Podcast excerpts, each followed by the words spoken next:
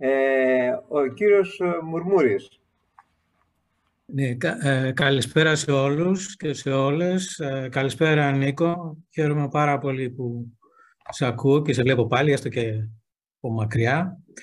Ε, και πιστεύω πως είναι εξαιρετικά ενδιαφέρουσα, μας επιτρέπει να εμβαθύνουμε σε ένα θέμα εξαιρετικά σοβαρό που ο συνήθως και δύσκολο, ο συνήθως δεν συζητούμε γι' αυτό.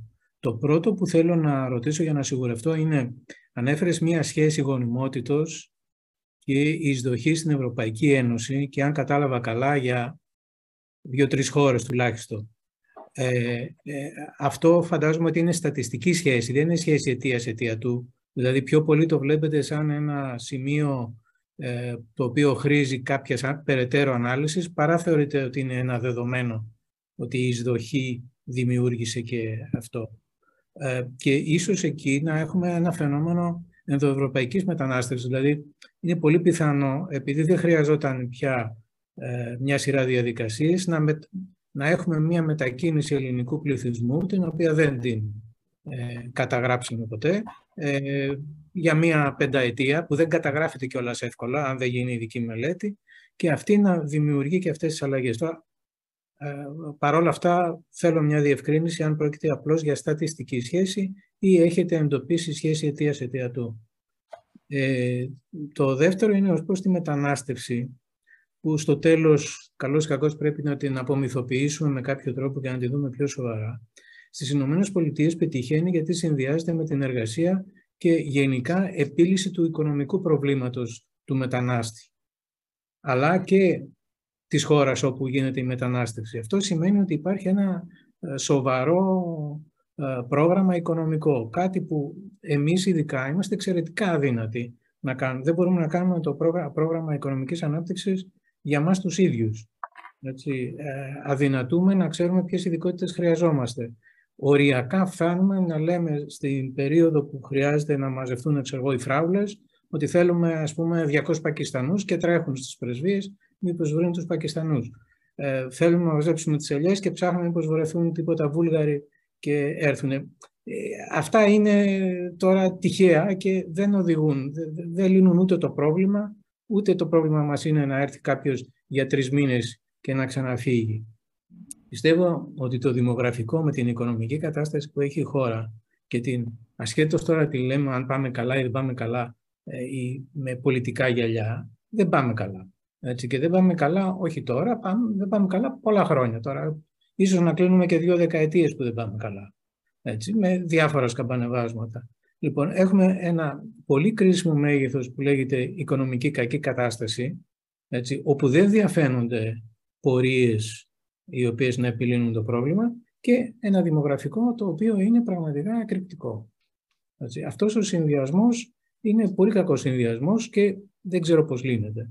Ε, τώρα στο τρίτο, που το είχα σαν ερώτηση, αλλά εμέσως έχεις απαντήσει, το Ισραήλ και η Ελλάδα έχουν στην, στις χώρες τους και στη διασπορά τους έχουν περίπου ίδια νούμερα, 15 με 16 εκατομμύρια, άντε να είναι λίγο παραπάνω για την κάθε μία χώρα. Ε, το Ισραήλ γενικά είναι ένα πολύ καλό παράδειγμα για μας. Με την έννοια ότι έχουμε και εμείς μια διασπορά μεγάλη, έτσι, έχουμε ε, σε κάποιο βαθμό μια καλή, ε, καλό μέγεθος ε, και ποιοτικό στο εξωτερικό, αυτό με κάποιο τρόπο πρέπει να ενεργοποιηθεί. Ε, έτσι, το οποίο δεν, δεν είναι εύκολο να ενεργοποιηθεί, ειδικά όταν το αντιμετωπίζουμε με φράσεις του τύπου ε, ξέρω να γυρίσουν οι νέοι. Οι νέοι και εμείς ήμασταν εκεί, εγώ ήμουν πάρα πολλά χρόνια έξω, δεν γυρνάς γιατί θα σου πούνε ε, ξέρω, καλά λόγια πρέπει να υπάρχουν συνθήκες πολύ ειδικές, ε, τις οποίες δεν φτιάχνουμε αυτή τη στιγμή. Έτσι, δεν υπάρχει πολιτική για να τις φτιάχνουμε. Ε, επομένως, το θέμα Ισραήλ είναι ένα γενικά πρότυπο ε, για συνεργασία και ίσως το θέμα των μεγάλων αριθμών δεν είναι το πρόβλημα της ελληνικής οικονομίας ή της ελληνικής χώρας, δηλαδή να λυθεί το δημογραφικό για να λυθούν και άλλα προβλήματα. Πιστεύω ότι το νούμερο 15-16 εκατομμύρια Ελλάδα, ε, εσωτερικό και εξωτερικό, αν ακολουθούν τα πρότυπα του Ισραήλ, είναι κάτι το οποίο μπορεί να δώσει πολύ καλά αποτελέσματα. Ε, κλείνοντας το θέμα, νομίζω ήδη υπόθηκε από τους άλλους, είναι ε, στρατηγικό έτσι, και απαιτεί μια μακρόχρονη έντονη προσπάθεια, μόνιμες πολιτικές και όχι του στυλ ένα επίδομα, το οποίο μάλιστα το επίδομα το, τα τελευταία 5-6 χρόνια, τα επιδόματα που ακούγονται είναι της τάξης 300 ευρώ, αν θυμάμαι καλά, και μάλιστα δίδονται με τέτοιο τρόπο.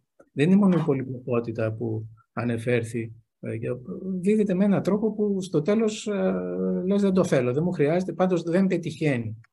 Άρα έχουμε ένα τεράστιο πρόβλημα στρατηγικής ε, εκεί με πολιτικές τις οποίες δεν ξέρουμε και δεν φαίνεται να θέλουμε να δουλέψουμε. Αυτή την εντύπωση έχω. Δεν ξέρω, Νίκο, αν έχεις άλλη. Ε, ένα σχόλιο θα ήθελα να κάνω, ε, μάλλον δύο, γιατί ήταν δύο ζητήματα. Το ένα είναι ε, με την πολιτική του Ισραήλ, που συμφωνώ ότι είναι ε, αυτή που μας χρειάζεται περισσότερο από όλες τις άλλες. Ε, υπάρχει μια, μια κρίσιμη διαφορά. Το Ισραήλ αντιμετωπίζει το δημογραφικό πρόβλημα σαν ζήτημα εθνικής επιβίωσης. Δηλαδή βγαίνουν εκεί στην τηλεόραση και λένε ότι αν ο πληθυσμός πέσει κάτω από τα 10 εκατομμύρια και πάει σε αυτά, ε, αμέσως σε διάστημα δύο ετών θα είμαστε υποδέστεροι σε εκείνη την περιοχή, σε εκείνο το τομέα. Και υπάρχουν επίσης πολλοί αναλυτικές στατιστικές οι οποίες δείχνουν ε, την εξέλιξη του πληθυσμού, του Ισραηλινού πληθυσμού και του Παλαιστίνιου πληθυσμού σε όλες τις περιοχές, έτσι ώστε να ελέγχονται τα τοπικά ισοζύγια και να δούνε μήπως ε, γίνονται μη αντιστρέψιμες μετατοπίσεις. Επίσης υπάρχει μια μεγάλη προδιάθεση ε, να αναδειχθούν όσοι κάνουν ε, ε, πολλά παιδιά ότι εκπληρούν το εθνικό τους καθήκον. Προβάλλονται, που συζητάνε, δίνουν συνεντεύξεις. κάτι το πόρο απέχει σε σχέση με αυτά τα οποία γίνονται εδώ. Έτσι, όπου κανένα τέτοιο ε, καμία τέτοια αντιμετώπιση δεν λαμβάνει χώρα.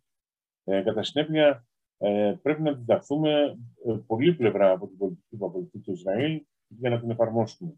Είναι δύσκολο. Δεν είναι, δηλαδή τα, τα κατεστημένα της ελληνικής κοινωνίας με όλα αυτά τα, τα πρότυπα ε, της πατάλης, της ε, ξέφρενης διασκέδασης, όλα αυτά τα, τα ιδιαστικά μοντέλα τα οποία μα, μας έχουν κατακλείσει, Θέλει πολλή δουλειά για να τα ανατρέψει αυτά και να προβάλλεις κάτι άλλο το οποίο έχει μια θετική προοπτική. Έτσι, μην το ξεχνάμε και αυτό.